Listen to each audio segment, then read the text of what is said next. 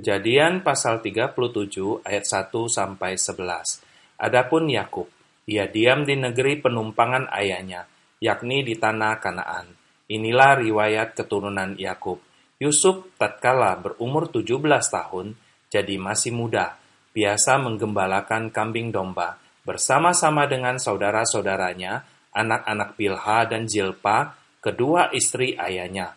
Dan Yusuf menyampaikan kepada ayahnya kabar tentang kejahatan saudara-saudaranya. Israel lebih mengasihi Yusuf dari semua anaknya yang lain, sebab Yusuf itulah anaknya yang lahir pada masa tuanya.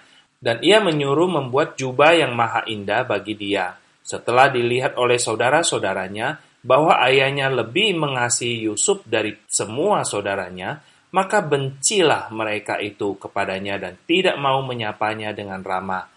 Pada suatu kali bermimpilah Yusuf, lalu mimpinya itu diceritakannya kepada saudara-saudaranya, sebab itulah mereka lebih benci kepadanya, karena katanya kepada mereka, "Coba dengarkan mimpi yang kumimpikan ini. Tampak kita sedang di ladang mengikat berkas-berkas gandum, lalu bangkitlah berkasku dan tegak berdiri. Kemudian datanglah berkas-berkas kamu sekalian, mengelilingi dan sujud menyembah kepada berkasku itu." Lalu saudara-saudaranya berkata kepadanya, "Apakah engkau ingin menjadi raja atas kami? Apakah engkau ingin berkuasa atas kami?" Jadi makin bencilah mereka kepadanya karena mimpinya dan karena perkataannya itu. Lalu ia memimpikan pula mimpi yang lain, yang diceritakannya kepada saudara-saudaranya. Katanya, "Aku bermimpi pula. Tampak matahari, bulan, dan sebelas bintang sujud menyembah kepadaku."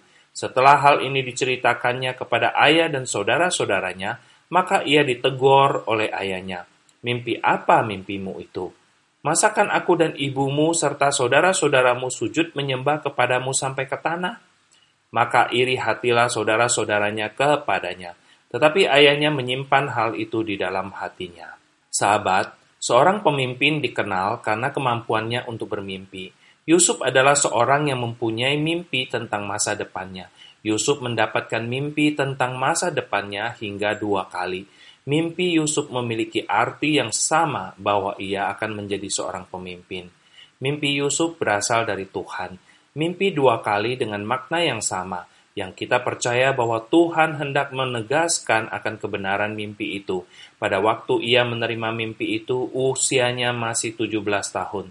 Jadi ia masih sangat muda. Yusuf menyikapi mimpi-mimpi yang diterimanya dengan iman. Dia yakin akan kebenaran mimpi-mimpi itu. Keyakinan Yusuf terlihat dari caranya ketika menyampaikan mimpi-mimpinya kepada saudara-saudaranya dan kepada bapa serta ibunya.